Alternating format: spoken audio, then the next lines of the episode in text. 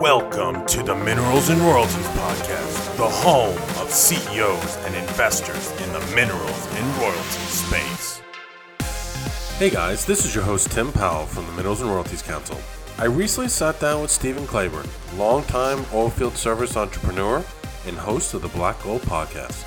During the episode, Stephen walks through the current state of affairs for the OFS space and how some of the trends he's seeing can be leveraged in the minerals and royalties market. Let's jump into the episode and hear more of what Stephen has to say. Stephen, good afternoon. Welcome to the podcast. Thanks for taking the time to do this. Hey, thanks for having me. We're uh, this is this is my first in-person podcast, so I'm excited. We're here in Midland, Texas. The world's getting back to normal, thank God. Yeah, it, it should be fun. So before we get into the meat of the discussion, I think it'll be interesting. You're bringing uh, an entrepreneurial background and skill set to the table. Uh, you've built and sold companies. You've been on the service side. Uh, but you've also been involved in the deal side. You've done minerals deals yourselves. But I think the the punchline here is going to be looking at the different parts of the sector and the trickle down effect to minerals buyers, trying to predict behavior. Right. So I think Absolutely. that's what we'll we'll focus on. But before we get into that, where'd you grow up? Where do you live now, where you went to school, how you got in the, in the oil patch. Let, us take a walk down memory lane. Uh, so memory lane, I, I, grew up in a small town uh, called Perrin, Texas, which is between Mineral Wells and Jacksboro. It was it's a town of about 300 people. So my graduating class was about 28 people, and uh, people have heard me say this before, but the, my claim to fame is I graduated in the top 20. So um, I just leave out that there was only 28. Um, so I went to college, uh, got a football scholarship out of our small town. Went to college for a semester. Decided, you know what, i am gonna go make some money. Um, packed my stuff, came home from Kansas, and, and went in the oil field about I think the next Monday. My dad was pretty upset um, that I came back from college, but uh, that's kind of kind of what I did. I guess all my buddies were making money, and I was tired of being a broke college student. So it's uh, just time to go to work. And I, I started my career in the Barnett Shale, uh, two, 2002, 2003 um, when it was just really starting to kick off. Worked there till about 2008 or nine when it when it kind of bust, and then we started coming out here to Midland and, and also going to Pennsylvania with a, a couple little companies we had started. But I live now currently I live in Aledo. Uh, travel to Midland every week and have for the last 10 years. Um, we're actually talking about my wife finally decided a few weeks ago that we should just move to Midland because I'm out here all the time and we've got uh, four small kids, so it makes it a little easier if I was home every night versus being gone most of the time. Yeah, no, absolutely. You know, it's funny. So uh, the story of kind of, hey, I'm going to drop out of school, I'm going to start making money. So there's a guy called Glenn Johnson. He runs Blue Flame Minerals. So he's been in the space quite a bit. Uh, he got into Fayetteville, so before Barnett. Yep. And he was going to school in Florida. I can't remember if it was FSU or um, the U or whatever it was, but he said he's reading these articles and he's from Arkansas, so he's looking at his hometown, reading the newspapers. You know, parents is kind of rumblings and family gatherings, and he's like, "Oh my God! Like, what is this? Like, this is just crazy amounts of money like flowing into my hometown." So he had, uh, I mean, don't quote me on this, five, ten grand saved in the bank. He went out, did his homework. He got, he rolled up the minerals rights of this farm, and then created a bidding war between Chesapeake and someone else, and he flipped it for 850 grand. Oh, jeez. Or something along the lines of that. Dropped out of school. He's been in the mineral space ever since. So, uh, listen, I, not to go down a tangent, but I think college education's going that way, right? I mean, I think with college debt and with COVID, a lot of schools are going to be in, in a tough way. So it's going to be build a career, get experience, and and get some real world education uh, diplomas, right? I think you, you kind of are seeing that, not just in our space, but really all over, that corporations no longer are 100% dead set on that, that degree because they know that practical knowledge goes a lot, a lot further. I know in my career it's held me back because I didn't have my degree. Um, but I mean, I've learned a lot of things owning my own companies and, and working with other people and just trying to surround myself with people that were a lot smarter than I was. So no, you, you hear those stories like that, and it's it's impressive. My story is not like that, so you know. Um, it's been a lot of uh, you know I've got a doctorate in the School of Hard Knocks, and I've left more money on the table with mistakes I've made in business, and you know. uh, in the past that I wish I had back, but I, I wouldn't change. I wouldn't change anything if you ask me. And it's funny. My dad used to say all the time. Uh, I remember having a conversation back in it's probably 2013, 14. Uh, Midland had put an article out in the newspaper about high school graduates graduating high school and making eighty-five to hundred thousand dollars a year straight out of high school. And my dad was like, "I can't believe they pay those guys that much." I'm like, "Well, you got to kind of understand what they're going through. They don't get a salary of that. They're willing to go out and work hundred plus hours a week to make that money." Mm. And I remember when I started my career. I mean, my first day in the oil field. You know, we grew up around farms and ranches and, and hauling hay and my first day, I started at six in the morning, was home by like four, and I'm like, this is a cake, man. This is awesome. I got a call at six o'clock that night and didn't come home for four days, and then normally averaged about 115 to 120 hours a week. Wow. So. Um, and that's different than banking hours, by the oh, way. Oh, yes. Because yeah. that, that's like physical labor. Yes, so, yeah.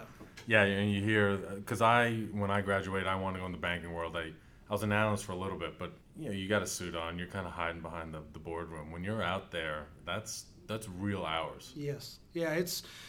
I mean, back in those days, I can't tell you how many th- times you know you're out for three or four days. By the time you get home, you're just you're covered in dirt and mud. I mean, you're you've been rained on. If it's if it's cold outside, you're freezing. You're in the truck trying to get warm. You've got water all over you. I mean, it's not a it's not a job where you go to an office and have you know perfect 72 degree climate. It's you deal with all aspects of the weather, and it doesn't matter. You just had to get the job done.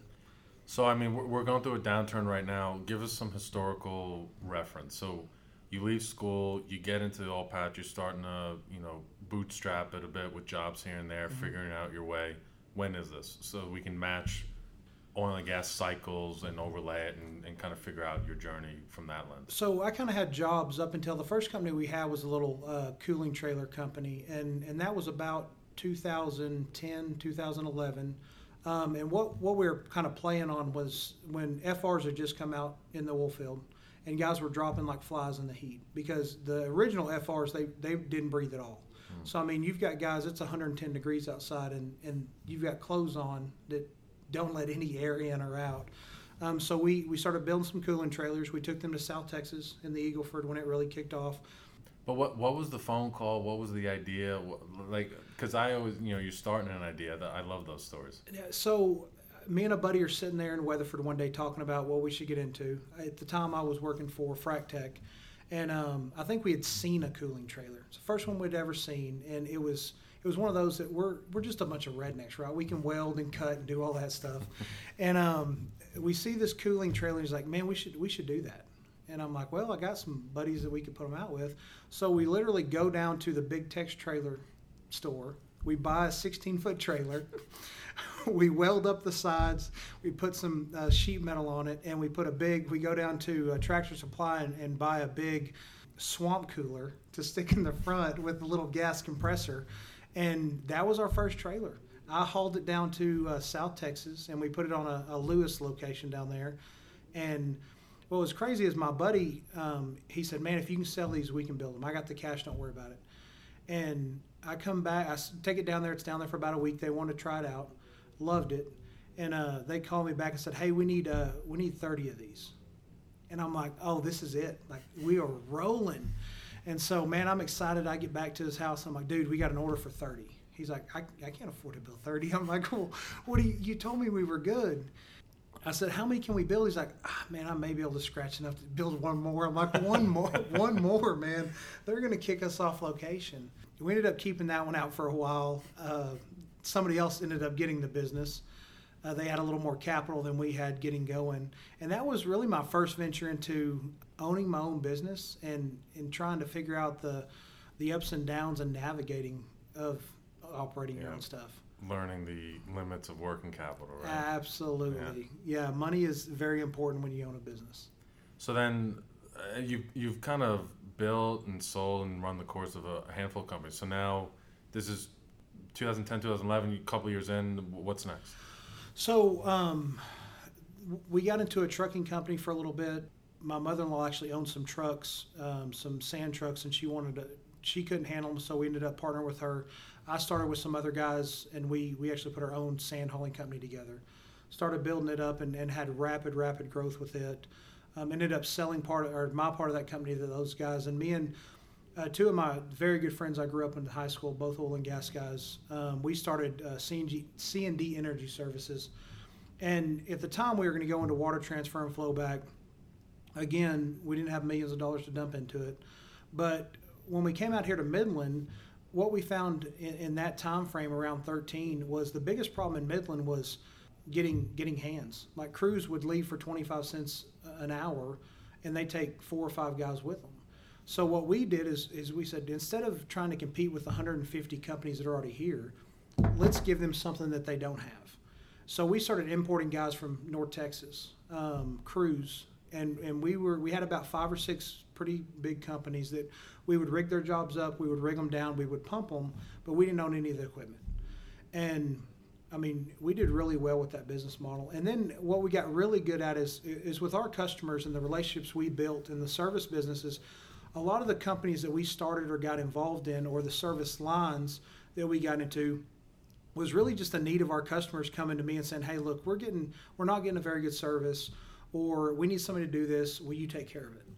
And and I mean, we got into probably six or seven different service lines, Tim, that um, was just out of a phone call saying, "Hey, I need you to do this." So let me ask you this: So you, you did this through the downturn, fourteen to 16 mm-hmm how did were you able to survive with that kind of niche rifle shot relationship driven so know, we were service offering we were pretty blessed. We, we ran that company for about a year right at a year a little over a year and we actually sold that company to a company out of dallas in 15 uh, about march april of 15 i stayed on till um, Janu- about january but i would say october november of that year we had bought a uh, well, a frac stack company that was in the Barnett that we took out, we brought out here, and also started a, um, a chemical company in the Northeast, so Pennsylvania, West Virginia, Ohio. So at this point now we got operations in both places, and we did with C and D also, and we I saw,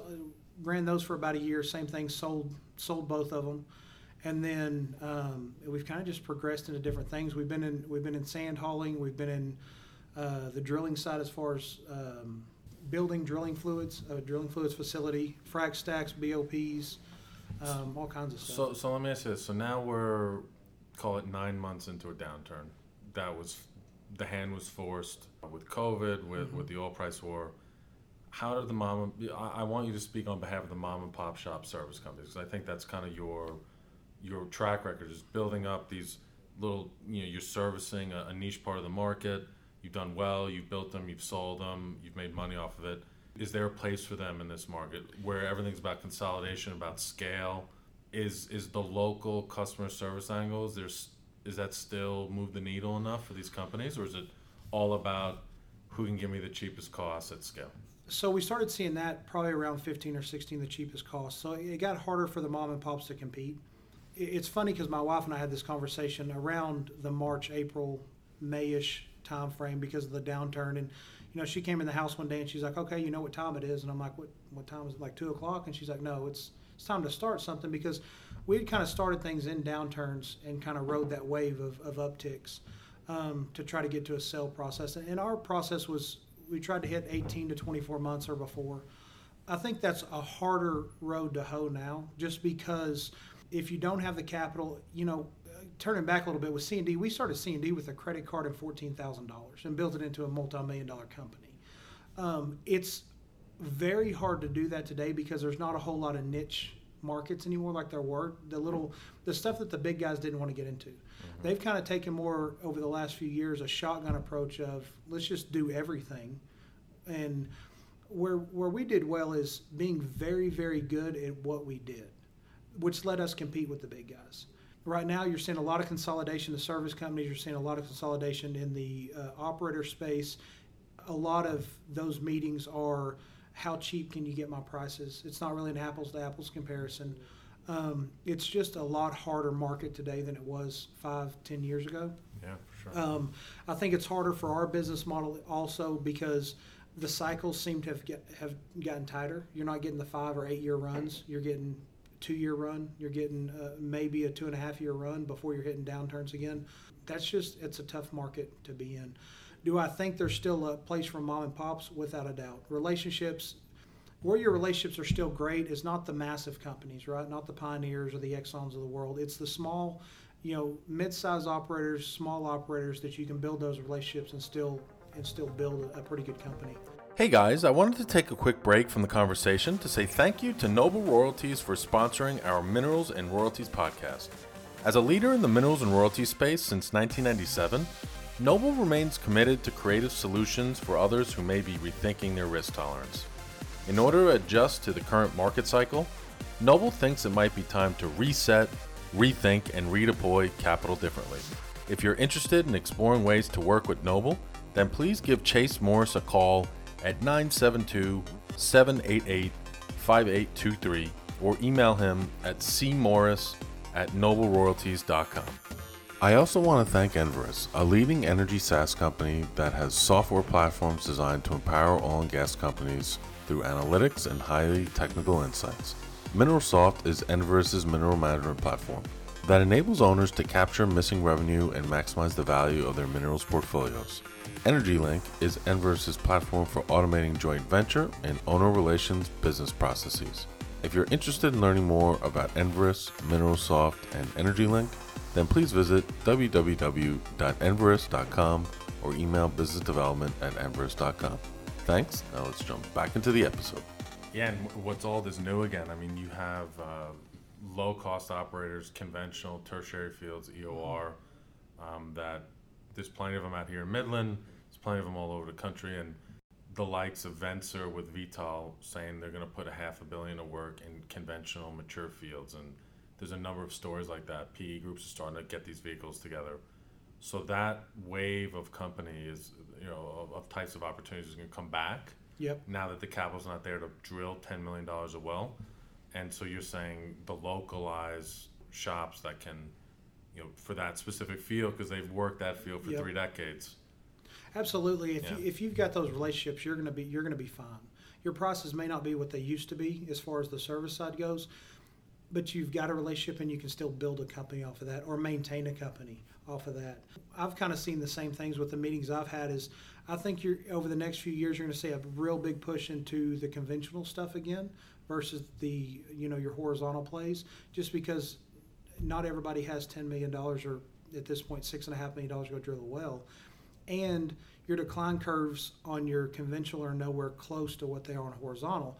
So when you look at the long-term play, your your long-term play better is in conventional, where in your horizontal plays, it's it's a big boys game for one, and I think a lot of it goes to to the shareholders. Like, what can we show the shareholders on returns, or how big these wells are? You know, because you, start getting into reporting on horizontal wells, and you know that's a, that's a 10 minute gap of how much that well flowed, and then we can put that out on a news release that it flowed 5,000 barrels a day, because that's a calculation. But you, you get a lot of blowout in those wells, and as you know, I mean, what's your decline curve? 70, 80 percent in the first six, eight months a year. Well, tying it back to minerals, uh, I can say for sure, as clients have come to us with PDP packages, and you go to these buyers, insurance LPs, family offices that want yield, and they're like, bring us some in the Barnett, bring us some in the Piceance, bring us some in the Gulf Coast. Like, man, it's core Eagleford, it's core Midland, but the decline curves, we have to discount it so much that our cost of capital actually isn't competitive. And that's been a bit of an eye opener for Yep. me. It's really interesting. I mean, your ability to hedge with certainty or predict the, the decline is, is really important. And then, you know, with with these unconventional wells, it's how much are you choking them? You know, what is the real decline, and are you kind of playing with the life of the well Yeah. and, and how it tapers out? One thing that's interesting, and I don't really have the math to support or the numbers to support it, but a mineral strategy around conventional. Is there enough out there? Can you deploy enough money? Can you make enough money based on production numbers? But if, if there's going to be a trend that way, can you start to see line of sights with low cost conventional operators? Does it make sense to buy production in these off beaten basins that don't don't really get a lot of love, so you don't have the competition, so you can maybe Mhm. buy them at a better multiple? It, Yep. it'll be interesting to see where the mineral space goes from that perspective going forward for sure. No, I think you bring up a good point, and I think it comes to returns, right? When you when you've got an investor group that's looking for insane returns in a, in a small amount, amount of time, then conventional doesn't work. if you're looking for a small family office that's looking 20 years down the road of what is what are these wells return to us, then conventional is the way to go because they're slow and steady, but you can predict where they're going over time in long periods of time. I mean, you've still got wells here in, in the Permian that were drilled in the you know the 40s, 50s that are producing every day, and, and have been. Um, so I think it really goes to the the capital strategy of what they're trying to get. Your big private equity guys, you know, a lot of them got burned in 15 and 16 when they they came out here and spent 50,000 bucks an acre to, and they thought we'll go drill a horizontal or two, prove it up, and we'll sell it for a billion dollars. A few of them were able to do that, but the majority of them within a year or a year and a half, they had to turn their strategy to, oh, we, we actually have to figure out how to become an operator and actually operate this stuff because now we're stuck with it. And, and our economics don't really work at 35 or $45 oil because we way overpaid for, for our acreage initially. So I think kind of going back to your original question, do I think there's a long-term play with mineral buyers in the conventional space? Absolutely. Um, new technology that's coming online that uh, I've got a friend of mine, they've got some unbelievable technology for uh, conventional that can release oil in the reservoir and, and you know they can recover up to 60% down there versus getting the 30% that we're used to now. So i mean that right there when you take that comparison to drilling a horizontal and completing your mathematics doesn't come very far off on your return just a little bit longer well time. you know on the back of that too this is getting back into your world on the service side so I did a podcast with Enverus. They have a an ESG specialist, right, um, from the RS Energy side, and they're starting to study. You know, okay, if there's all these pressures from the markets on ESG, well, what's the scorecard? Like, how do you rate who's winning and losing? Mm-hmm. Because at this point, it's really all noise and everyone's losing. because if you do better, like, you're still not getting rewarded for it. So they're trying to put the data together and create benchmarks that can then uh, investors. They have a lot of institutional clients in the Northeast. You you know show them this data and say, hey, this is how you can rate companies. Don't abandon the industry, and incentivize the ones that are doing the right things environmentally. So. Um, you know, on that, uh, I found really interesting. You know, obviously, natural gas versus oil basins have lower GHG emissions, and why is that? Because natural gas is their product they sell, so they're not yep. going to flare it. So flaring's bad. But then when you look at older basins, they, they call it pneumatic equipment. It was built a long time ago. It's older technology. Yep. So there's methane release valves and the newer equipment. So the Haynesville, uh, Marcellus, Utica, doesn't have the same dynamics as a Barnett. And so if you start now get money and attention going back in reinvesting in equipment, which is going to be cheaper, relatively speaking, than unconventional plays, and you're lowering emissions, you're improving performance, the, the kind of capital you attract could be ESG capital. And so that's a whole new ballgame. And I know operators that have done it. They've raised money from ESG funds and their CO2 injection, you had negative carbon footprint. If all the fund cares about is the, the, the carbon footprint, and you could say, well, actually, we're putting it in the ground, it's negative than what we started. If they're not playing politics, it, it's hard to ignore that, right? And so money, I believe, will come into the mineral space indirectly through that for sure.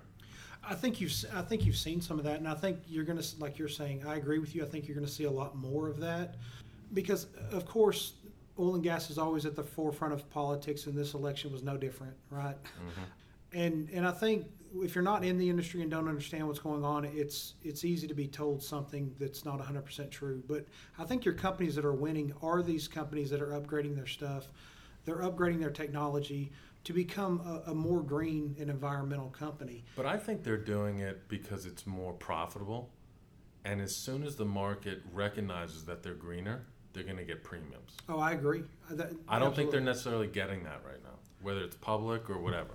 And and what what is a premium? A premium could be just access to capital because mm-hmm. getting access to capital is as strained as it is. It, yeah, that's that's a great point. And like you you brought up a little bit in what you were saying just a minute ago is is transparency. There's no transparency in the oil business when it comes between operators, right? Everybody holds things close to the vest. You know, back when I started almost 18 years ago, you know, capital was readily available from the banks. And you know, you had a billion dollar drilling budget and you ran over that billion dollars in June, you just went out and they gave you another billion dollars, right? It, and then that 2015, that crash was kind of where that changed. And then you started seeing operators figure out how to bring in capital to keep these going because they they could no longer run on just let's run down the bank and get more cash. They had to figure out how to actually operate their business uh, on dollars and cents and, and losses and, and gains.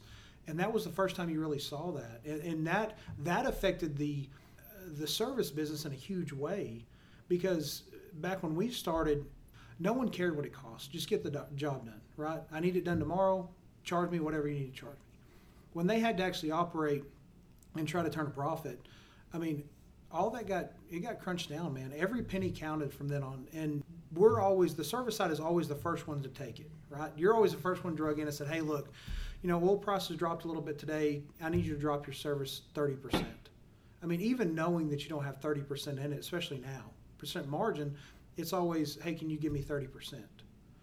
And my response to that was, if I'm not, if I'm going to work for free or pay to work, then I might as well just go to the house. Mm-hmm. Like I don't need a hobby. I'm trying to support my family and the other hundred families that I employ.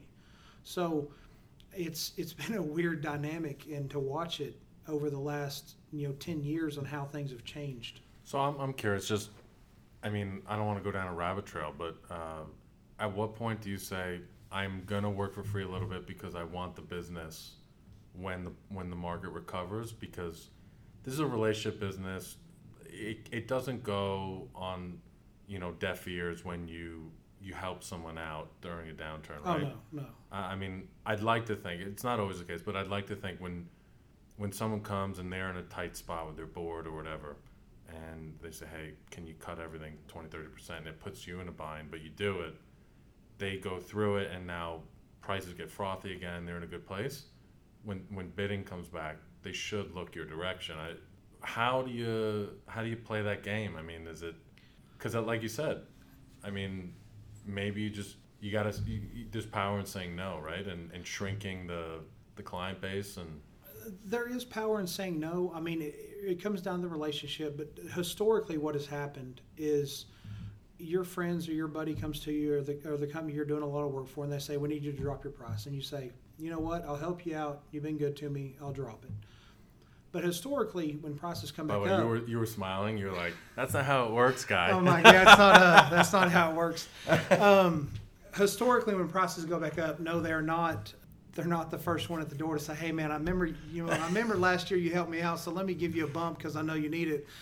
Uh, how that normally works is is the market gets busier, you go find new clients that your margin is a little bit better, and once you have a handful of clients that essentially have replaced your bigger guy, you go back to them and say, "Hey, look, I know you need more equipment, you need more personnel.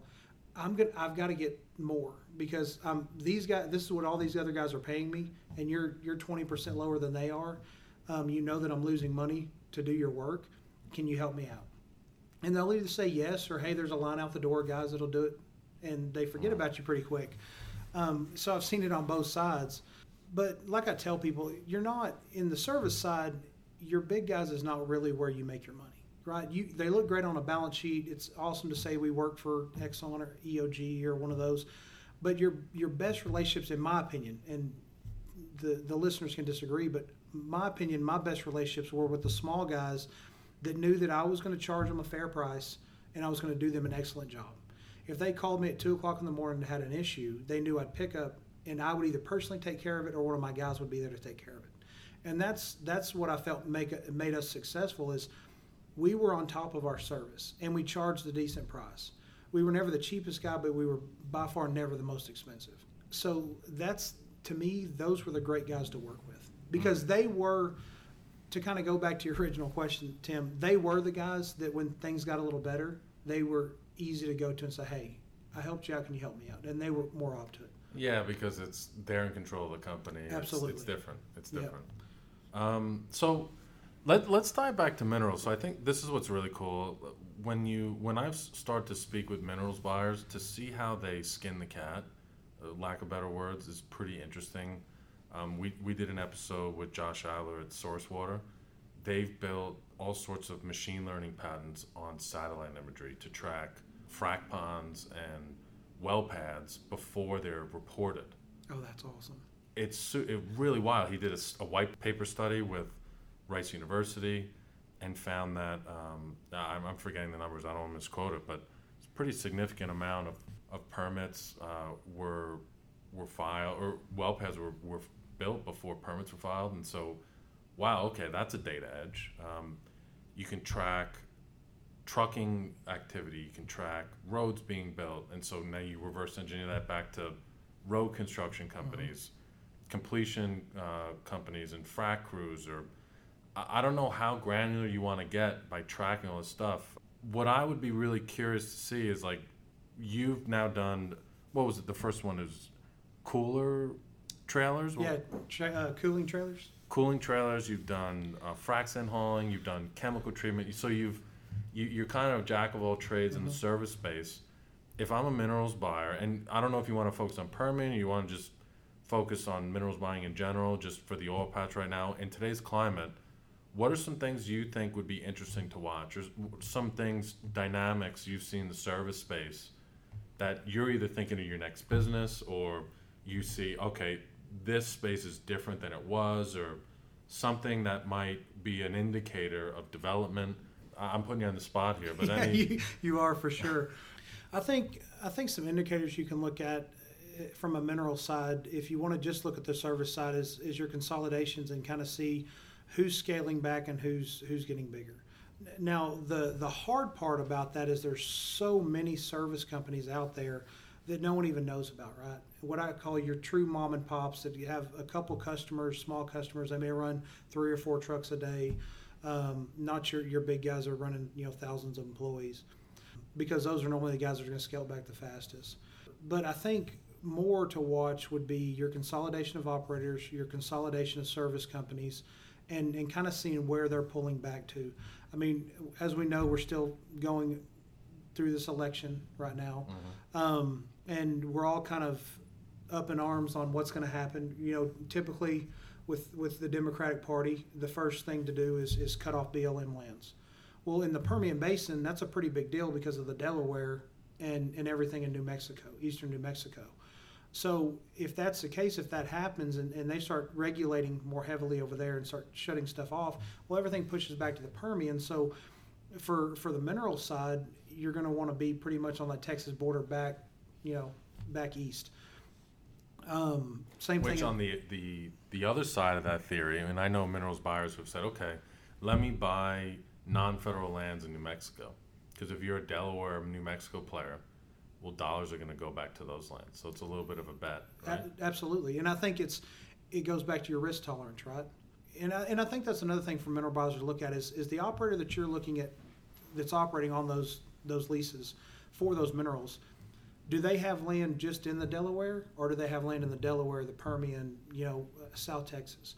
Because what they're going to do is if it becomes harder to operate in one area and more economic because of less headaches in another, then they're going to pull back investment on those those wells potentially or shut wells in because it's easier to operate, you know, dead set in the middle of the Permian. Hey guys, I wanted to take a quick break from the conversation to say thank you to Noble Royalties for sponsoring our Minerals and Royalties podcast. As a leader in the minerals and royalties space since 1997, Noble remains committed to creative solutions for others who may be rethinking their risk tolerance. In order to adjust to the current market cycle, Noble thinks it might be time to reset, rethink, and redeploy capital differently. If you're interested in exploring ways to work with Noble, then please give Chase Morris a call at 972 788 5823 or email him at cmorris at nobleroyalties.com. I also want to thank Enverus, a leading energy SaaS company that has software platforms designed to empower oil and gas companies through analytics and highly technical insights. MineralSoft is Enverus's mineral management platform that enables owners to capture missing revenue and maximize the value of their minerals portfolios. EnergyLink is Enverus's platform for automating joint venture and owner relations business processes. If you're interested in learning more about Enverus, MineralSoft, and EnergyLink, then please visit www.enverus.com or email businessdevelopment at enverus.com. Thanks. Now let's jump back into the episode. Let, let me throw you a different question. So, you're owning um, a small private service company out here. Mineral buyer comes to you and says, "Hey, Stephen, you know keep me up to speed on your jobs, and you know we'll we'll develop a formal partnership. I'm assuming this is all legal, right? And there's nothing, there's no insider information or anything. And you say, we'll go buy minerals ahead and we'll carve out a piece for you. And so you're a small business owner, right? You're building up a service company, it's doing a couple million bucks or 10 million bucks, whatever it is. And now you're building out a, you know, an override war chest. It's interesting, right? I mean, and, and so you can look at it as, hey, we just got an order for 30 uh, cooling trailers.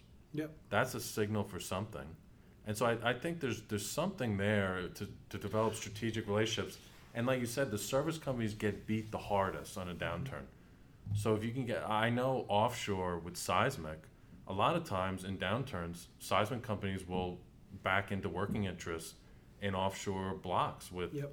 Exxon or whoever, some sort of model like that on the mineral side, because knowledge is power, insight into development is power as a mineral buyer. No, you bring up a great point. Now I, I understand your question a little better. I think I think that is truly something that mineral buyers should look at because the boots on the ground are going to be your service guys. Mm-hmm. Everything's so close to the vest with the operator. He's going to be the guy that gets called and said, "Hey, we're moving to a new region, or we're pushing we're pushing north or south or wherever that may be, or we're trying to go into Colorado."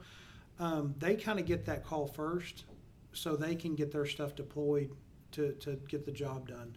And to the second part of what you were saying, what you've also seen a lot of, which is service companies partnering onshore with operators that don't have the capital, and maybe the, the frac company has the capital to help drill the well. Well, they'll partner on that well and take an override to get the, the services done at a lot cheaper price.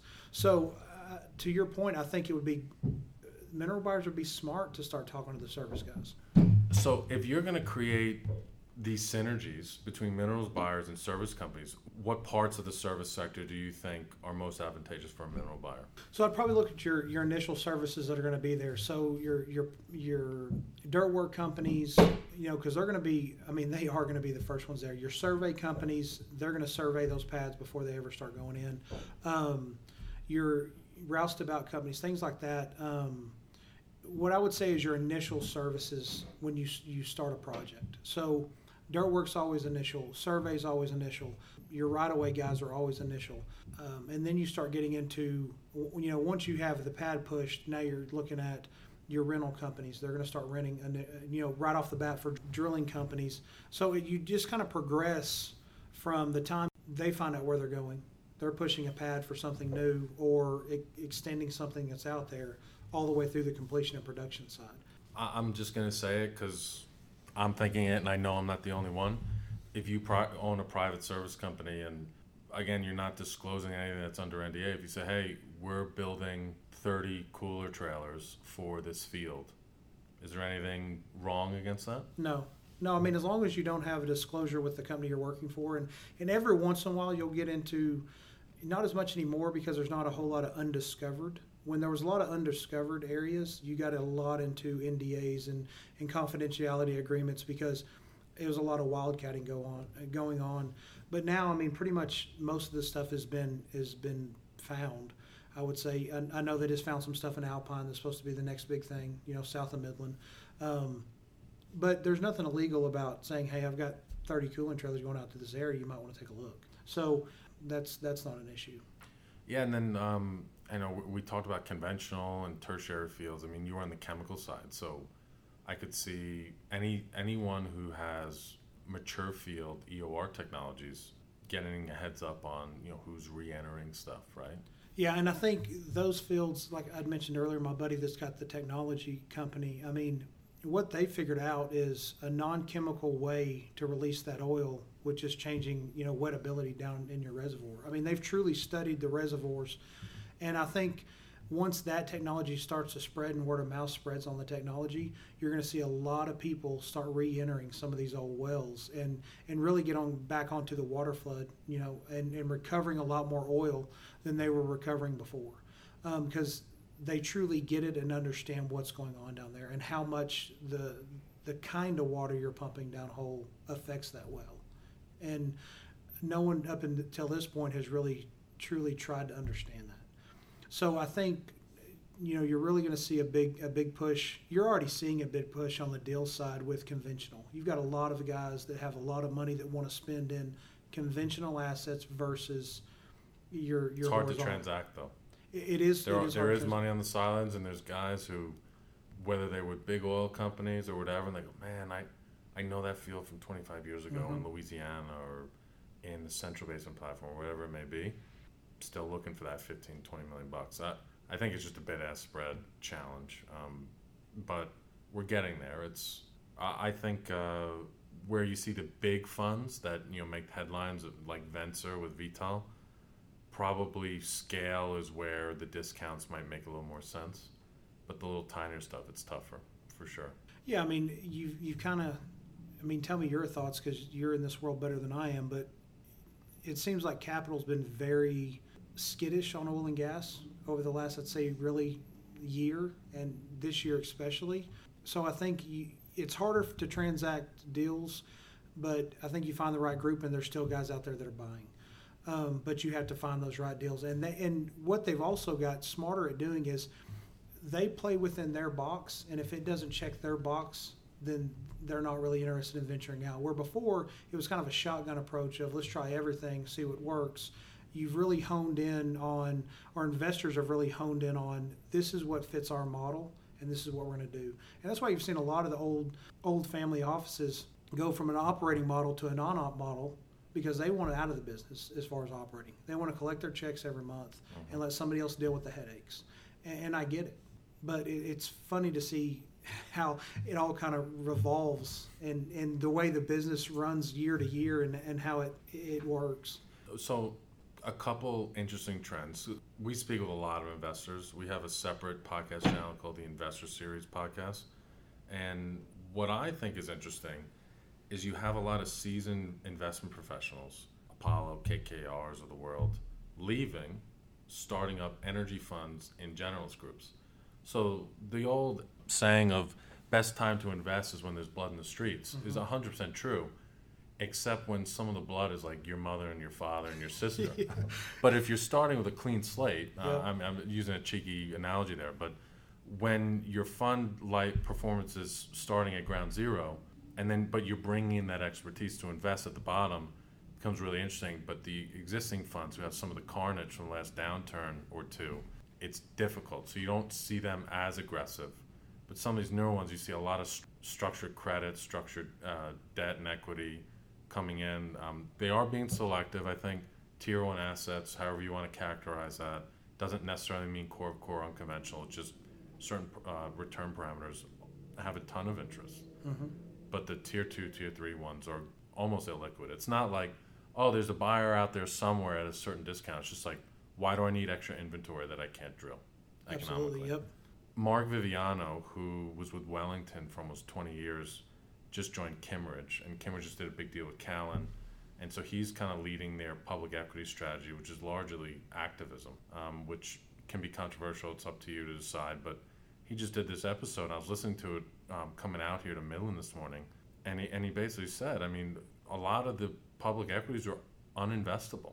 They were spending over 100% of their free cash flow and they're reinvesting it with getting returns that were, were less than their cost of capital. I mean, that doesn't make any sense. Like if, Yep. if you explain it that way, that's just losing. That's just burning money. And Yep. we did. An, I did an episode with Adam Waterous, global head of Scotiabank for a long, long time. Has a PE fund now in Calgary, and he said the last five years, Wall Street was just incinerating money. It wasn't just like poor performance; it was just like burning money alive. So, I think uh, there has to just there has to be some structural changes, some strategic changes for money to come back in, getting back to making free cash flow, running a business Yep. you know, back to guys with your roots, you know, smaller companies who it's it's your money, you got to put food on the table, you got to Yep. make payroll, and it's not this uh, you know growth model with an with a capital gain attached to it. The other day, I was having lunch with a CEO, runs a minerals company and an E&P company. I was like, listen, there's been uh, a wave of consolidation recently. We've been talking about it for five, six years. I don't know which deal it was. It was Noble Chevron or WPX Devon or whatever it is, but they're starting to drop now in the market Yep. in multiple basins. And he's like, yeah, Tim, but when you put two drunk sailors against each other, it doesn't make them sober. And I thought that was a great saying. He's like, there has to be systematic and structural change in these companies because G&A costs, uh, synergies, I'm making up a number, but 10%, but then that goes away after the first year. And, and so Viviano at Kimmeridge is just like, there has to be different incentive structures. You have to change boards, change management teams. So I, it's, it's tough. We'll, we'll see how it, it works out. But the other thing that was interesting, I, we did a, a CEO event last night in the Rockies and a couple of companies that have big positions and they have dry powder and they can't really drill, but they have dry powder, so they're on the hunt. Mm-hmm. And I said, what what's attractive right now? Scale is obviously the number one thing, but but why scale? Is it scale so you can drive down costs as an operator? Scale so you can cut out the G and they're like G and A not that attractive, but marketing synergies. So if you get access to infrastructure in a more strategic way, that's what you want as a bolt-on right now Yep. Okay, that makes sense. and sense. that was really interesting and that was the first i kind of heard of that but yeah if you can if you can acquire some sort of asset maybe midstream infrastructure is included in that or contracts are Yep. included in that that now gives you a, additional capacity in the market so you don't have to flare or you don't have to truck or whatever Yep. Yep, and, and you've seen that really the, the midstream play in the water space, right? So it's the operators are kind of it sounds like they're kind of taking the same strategy that these big private equities did when they started back in the midstream projects. Your cost to move water got a lot cheaper through a pipeline than it did over the you know over the over the top of the ground or, or trucking. So I can see now where operators would want to go after assets that already have the midstream piece in or a very readily available midstream piece close to operate because your cost goes down so significantly. I mean, water, gas, and oil. You know, all, all three. yeah i mean you think there's anything there on the royalty side again talking about these synergies on on the water side Oh, I think right now, absolutely right. I mean, especially out here, people have got smart. Landowners have got smart. I mean, it's harder to get right of ways in the Permian Basin than it's ever been. You know, everybody, if you're going across a landowner, they want a tariff on every gallon that's going to, you know, every barrel that's going through. It's got a little more expensive on disposing. I mean, reclamation's a big, big deal now, being able to reuse that water because that's kind of been the forefront for the last, you know, six, seven years. Is is how do we stop using so much fresh water? But I think as far as royalties, investors in the water space, in, in my opinion, I think water is more valuable than oil is at this point. And and I say that because it is a commodity, but it's you can't reuse that water, right? And and once it comes out of the ground and it's full of whatever it's full of, until we get technology that we can treat that water at a decent price to reuse to either water with or irrigate with, whatever. I mean, you've got to find a place to go with it you know, I read an article, I think it's been probably two years ago now, that they were saying that if drilling and fracking stopped completely in the Permian Basin today, they're still 1,500 SWD short of what the daily production of water is coming out of these wells. So that's an issue, right? I mean, because uh, typical wells out here, I mean, it can be anywhere from 6 to 15 barrels of water for every barrel of oil. And if you've got no place to go with that, Uh, you know, I think something that's interesting I've done a lot in the water midstream space as well. Uh, I, I just see water midstream and royalties as two bright spots. Um, so I started digging in at the end of last year, and we we held a 20 person water midstream CEO dinner at the end of February, right before the shit hit the fan. uh, and it, I mean, we had all the big players there. And then I did another one virtually for about 20 CEOs a couple weeks ago. So it's really interesting to see how that space has evolved and uh, they're creating these super systems, right, to more Mhm. efficiently move the water around. But at one of those meetings, one of the CEOs was like, "Man, you know, I wish I carved out some overrides on my SWDs in one of my last companies." And I was like, "That's interesting, right?" And I, again, theoretically interesting. I don't know if the scale is there to make money and the volumes and what the what it costs to get an override in an SWD well, but anyone listening out there, right? An idea No, to uh, explore for sure. We're actually absolutely seeing that. We've been working on midstream and, and some SWD stuff over the last, I'd say, probably a year, and you're seeing a lot of overrides. Investors coming in pulling overrides because, you know, they've pretty much shut off drilling new SWDs. All the new SWDs are in the Ellenburger, right? So you're Mhm. talking about a six a six to seven million dollar project, but these wells are taking forty thousand barrels a day. So I mean, you, you figure an override on forty thousand barrels of water, or just say twenty thousand barrels. You're talking about significant money, where you know, royalties on oil, there's not many leases out here that are putting out 20,000 barrels a day. Right? So to me, that's why I got a lot bull, more bullish on the on the water side because there is a need. There's always going to be a need, no matter what's happening on the drilling and completing side. You still have to get rid of water. Yeah, it's like these water guys. They say if if if it gets really bad, they'll still be around because without water, the the wheel on the on the car doesn't turn, and and so when the lights go out, they'll be the one flicking the switch, right? Yep. So even if it gets ugly and you you know your business shrinks and volumes go down, whatever, uh, it's integral. And I think it's huge. Tying back the ESG angle, handling water effectively can help a company. And then if you're outsourcing it, then you know you can you take that liability off as an operator, and then you have a specialist who then uses Yeah. the right chemicals and the right procedures and takes trucks off the road and everything. So you're in the water, you're dabbling in the water space right now. What are you doing today? You know, company you're working on, and and you know what do you see going forward? What excites you? So uh, I'm working with a pipeline company now, a buddy of mine. We're looking at some deals, different service companies. Um, we've worked in the water space, uh, working on some mineral deals and some production deals because we're seeing quite a few of those. Trying to find some buyers for those. I mean, dabbling in a little bit of everything. I've been very blessed in that I've been a deal guy for quite a few years now, so I get to see a lot of deals all the time. Guys are always like, "Oh, I should call Stephen and see what he's got or what we if he can find us something," um, which has been a blessing. But I'm I'm kind of a deal junkie. I like to look at everything, just because I'm also hungry to learn. So if it's a space I don't know, I really want to dive in and understand it. And that's what we really did about a year ago in the water space, is trying to understand why these big investments were coming into the midstream water. Um, and, and it was a culmination of things from operators uh, to the, um, you know, the better returns on that versus oil investment.